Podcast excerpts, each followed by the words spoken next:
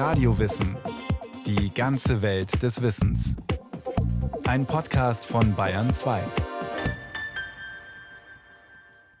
Eine neue Folge Radiowissen. Das Moulin Rouge, eine Institution des Pariser Nachtlebens. Ein Ort, der definiert hat, was wir heute unter Show und Revue verstehen. Eine Reise zurück in die Belle Époque, ins berühmteste Kabarett der Welt.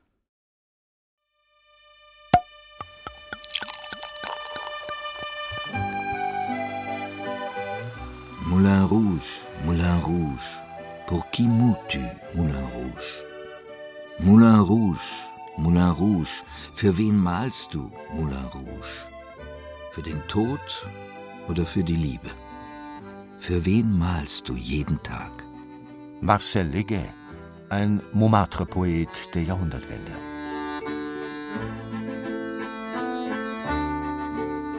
Man müsse von Paris in der Mehrzahl sprechen, denn es gäbe verschiedene Parise, hat der Schriftsteller Julian Green einmal gesagt.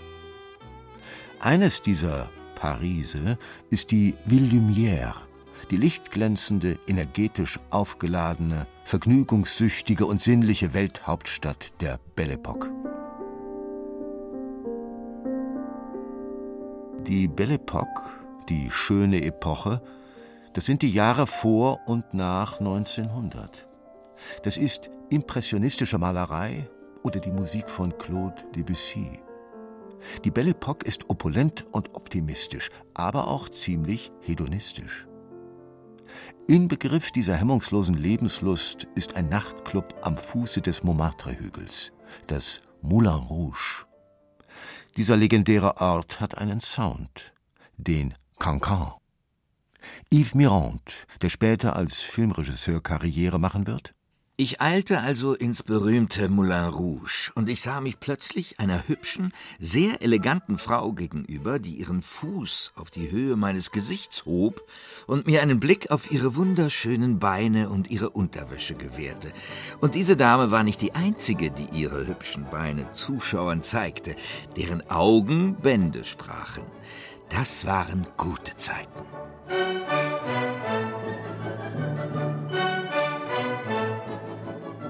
Eine Anekdote erzählt, Joseph Huller, der Direktor des Moulin Rouge, habe seinem berühmtesten Stammgast, dem Maler Toulouse-Lautrec, einmal eine pikante Frage gestellt.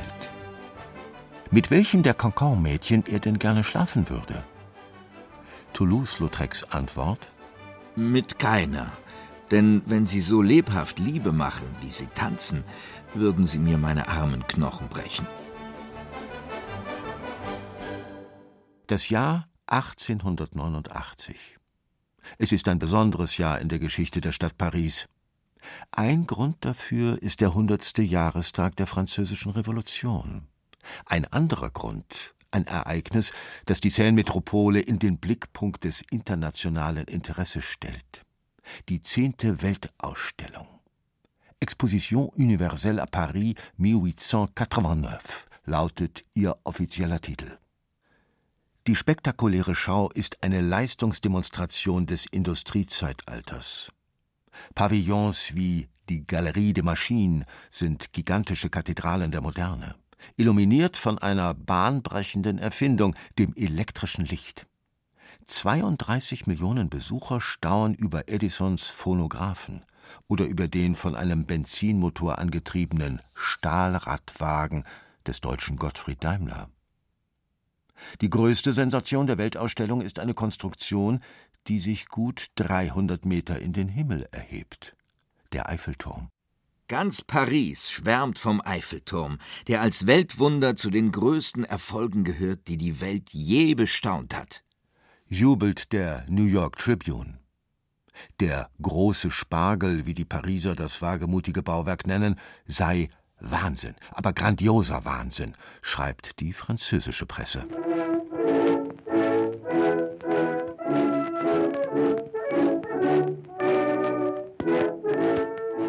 Der Eiffelturm wird am 1. April 1889 eingeweiht.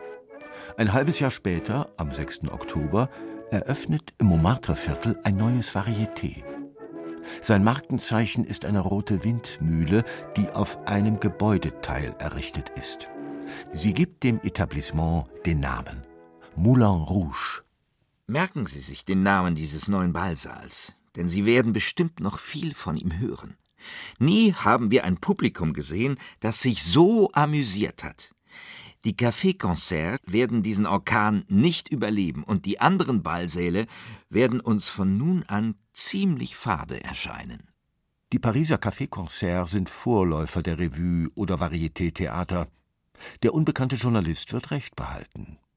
Das Moulin Rouge ist zwar nur einer von mehreren Vergnügungspalästen am Pariser Anti-Keuschheitsgürtel, das sind die Straßen Boulevard de Clichy und Boulevard Rochechouart, aber es wird die Konkurrenz bald ausstechen.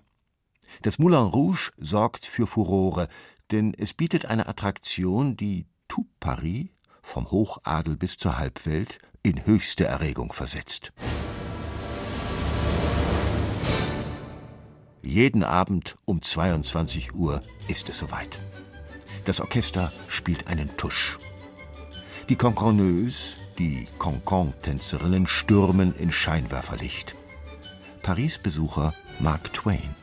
Ein verwirrendes Chaos hervorstoßender und sich ineinander verschiebender Gestalten, ein stürmisches Ergreifen und Loslassen bunter Kleider, fliegende Arme, blitzartiges Aufleuchten weißbestrumpfter Waden und zierlicher Schuhe hoch in der Luft und dann ein großer abschließender Ausbruch, ein Aufruhr, ein ungeheures Getöse und eine wilde Flucht.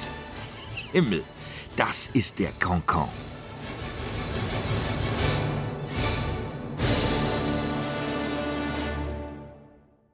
Der French Cancan ist eine Weiterentwicklung der Polka und der Quadrille.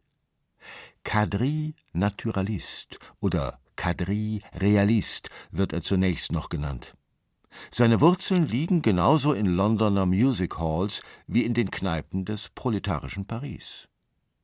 Dass ihn als erste Wäscherinnen getanzt haben sollen, um ihren kargen Lohn aufzubessern, ist eine Legende, die den Cancan umgibt. Das Moulin Rouge hat den Cancan zwar nicht erfunden, aber es zelebriert ihn in aufreizender Perfektion. Die geschieht nach einem festen Ritual. Das Publikum schart sich dicht gedrängt um die Tanzfläche. Die Tänzerinnen lösen sich aus der Menge, begleitet von einem Kavalier. Er ist allerdings nur eine Nebenfigur der frivolen Show.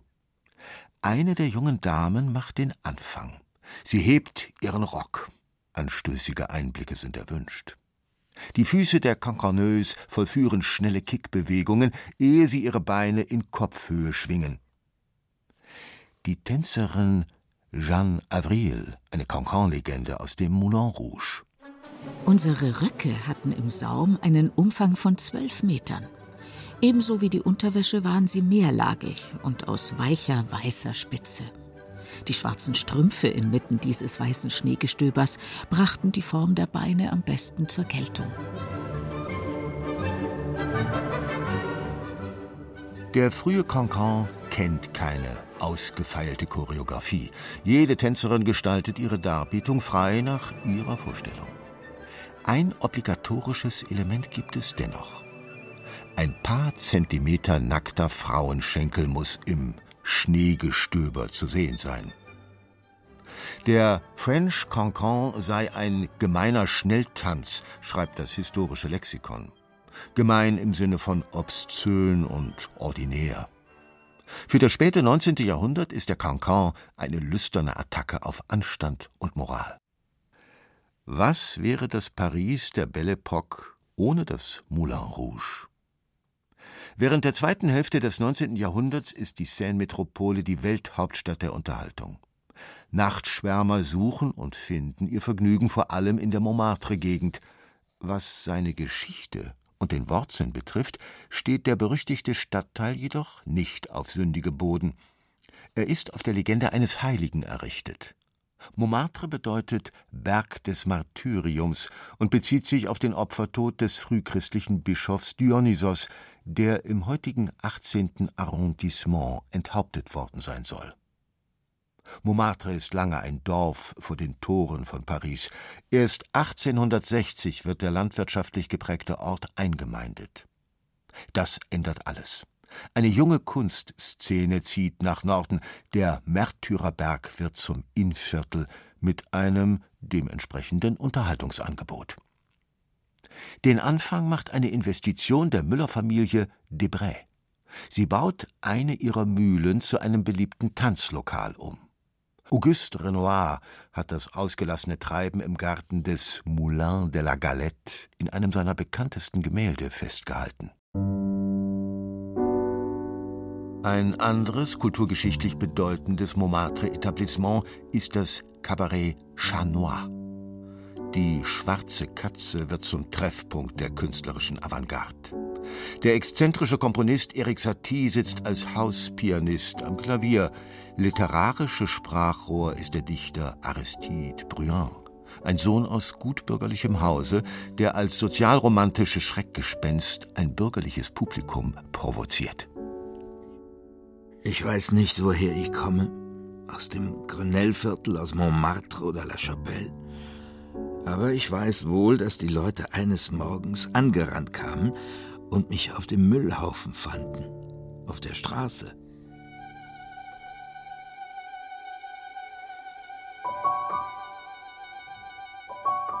Der großartigste Tempel für Tanz und Musik in Paris.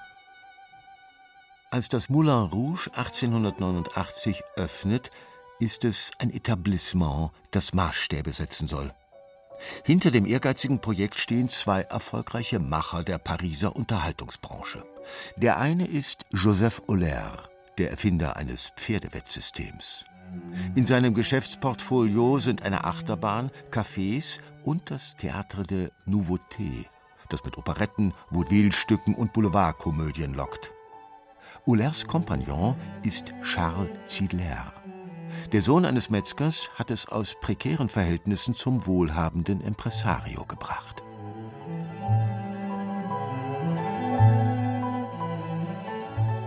Das Erscheinungsbild ihres Moulin Rouge soll Aufsehen erregen, verblüffen. Das gelingt, denn der neue Varieté-Palast ist ein verwirrendes Gebäude, ein Ensemble mehrerer Häuser, das man nicht durch einen repräsentativen Haupteingang, sondern durch einige separate Türen betritt. Der Eingangsbereich ist ein Rausch aus Formen und Farben, der dem Besucher ständig neue Eindrücke präsentiert. Eine weitere Überraschung wartet im bewirtschafteten Garten. Dort steht neben der Freiluftbühne die haushohe Skulptur eines Elefanten. Im Inneren des hohlen Tieres finden Bauchtanzvorführungen statt. Ein Vergnügen exklusiv für den Monsieur. Damen sind nicht zugelassen. Das Herzstück des Moulin Rouge ist der riesige Ballsaal, dessen Decke von modernen Stahlsäulen getragen wird. Spiegelwände reflektieren das Gaslicht. Die Tanzfläche wird von Tischen und Stühlen gesäumt. Hier knallen die Champagnerkorken, Kellner servieren erlesene Speisen. Das sprichwörtliche Wie Parisienne, das süße Pariser Leben, kennt viele Genüsse. Im fröhlichen Moulin Rouge, Paris, wie es tanzt. Jeden Abend Vorführungen, Konzerte, Bälle. Text eines Werbeplakats, das Ende des 19. Jahrhunderts an vielen Pariser Hauswänden hängt. Zwar gilt das Moulin Rouge als Zentrum des Cancan, aber dennoch ist der Galopp naturel nicht alles. Spektakle heißt auf Französisch, was sich in der Sprache der Zeit mit Schaustellungen übersetzen lässt. So ist das Moulin Rouge nicht nur ein Tanzpalast, sondern auch eine Bühne für Unterhaltungskünstler aller Arten. Seien dies Sänger und Sängerinnen, Komiker, Pantomimen, Zauberer oder Artisten. Besonders beliebt ist das Clown-Duo Foutit et Chocolat oder Yvette Gilbert, deren Aufstieg zur französischen Chanson-Ikone im Moulin Rouge beginnt.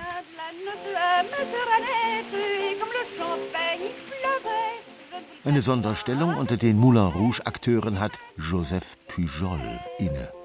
Ein schmächtiger Mann mit Kaiser Wilhelm Bart. Seine Auftritte bringen das Publikum zum Rasen und lassen vornehme Damen in Ohnmacht fallen. Joseph Pujols Berufsbezeichnung ist Petoman. Das bedeutet, Monsieur Pujol ist Kunstfurzer, der mit seinen Darmwinden nicht nur Kerzen ausblasen, sondern auch Melodien modellieren kann. Mit seinen spektakulären Fähigkeiten wird er sogar ein Fall fürs Zeitungsfeuilleton. Zitat aus La France. Monsieur Pujol ist ein mehr oder weniger lyrischer Künstler, dessen Melodien, Romanzen ohne Worte, nicht gerade aus dem Herzen kommen. Man muss ihm zugute halten, dass er ein absolut eigenes Genre geschaffen hat, indem er in den Tiefen seiner Hose die Triller nachsingt, die andere mit den Augen zum Himmel in Richtung Decke schmettern.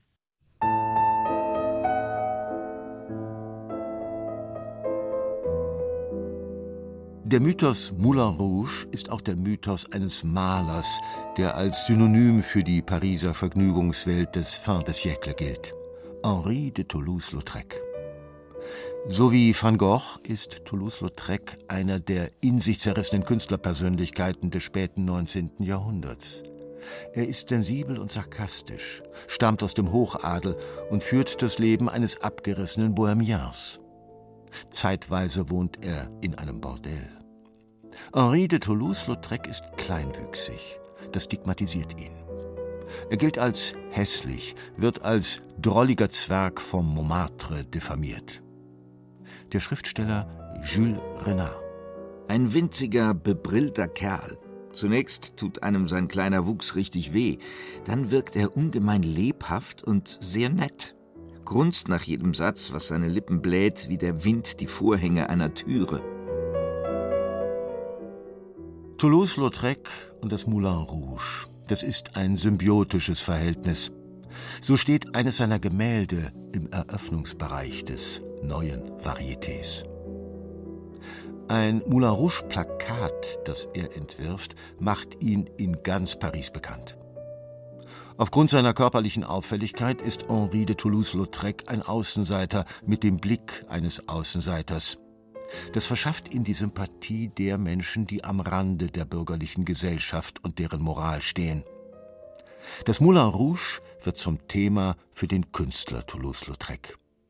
Er porträtiert Cancan-Legenden wie Jeanne Avril, die Clownen Chao Cao oder den berühmten Eintänzer Valentin Le Dessaussé, wörtlich übersetzt der knochenlose Valentin. Eine besondere Freundschaft verbindet Monsieur de Lautrec mit der Tänzerin La Goulue. Die ungekrönte Königin des Cancan ist berüchtigt für ihre Freizügigkeit und ihre freche Schnauze. Eines Tages unternimmt das ungleiche Paar einen Ausflug in den Bois de Boulogne.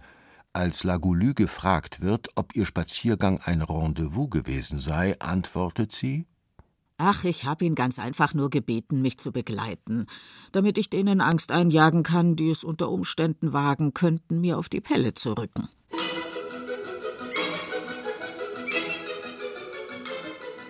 Was wäre das Moulin Rouge ohne seine Tänzerinnen? Sie tragen Künstlernamen wie Claire de Lune, Mondschein, Gris de Goût, Abflussgitter oder Nana la Sauterelle. Nana, die Heuschrecke, und sind die eigentliche Attraktion des Etablissements.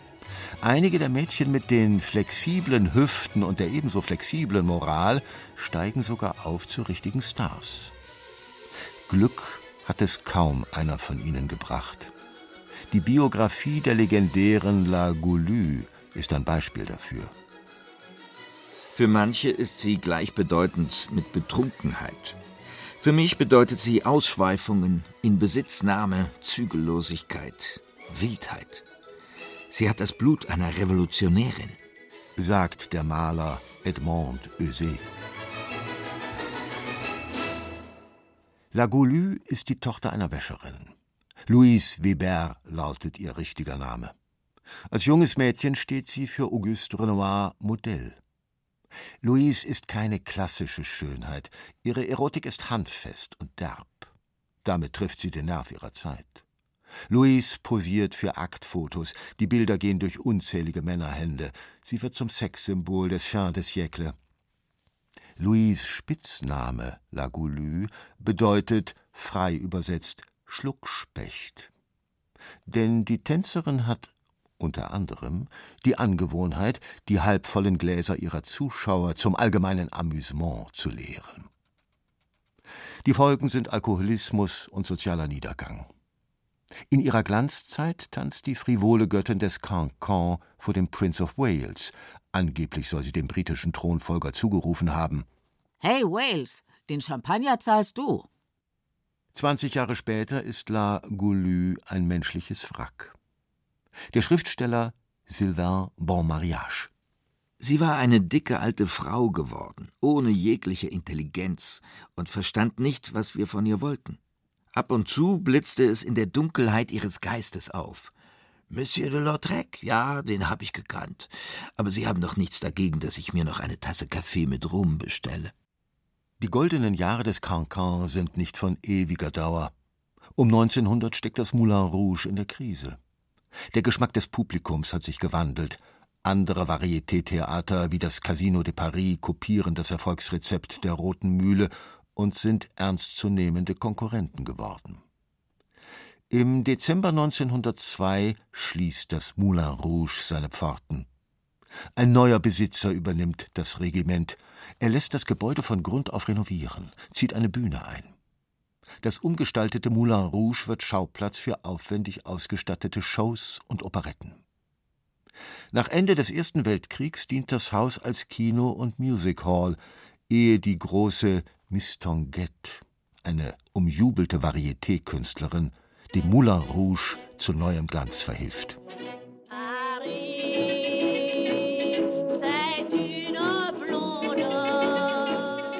Das Moulin Rouge gibt es noch heute.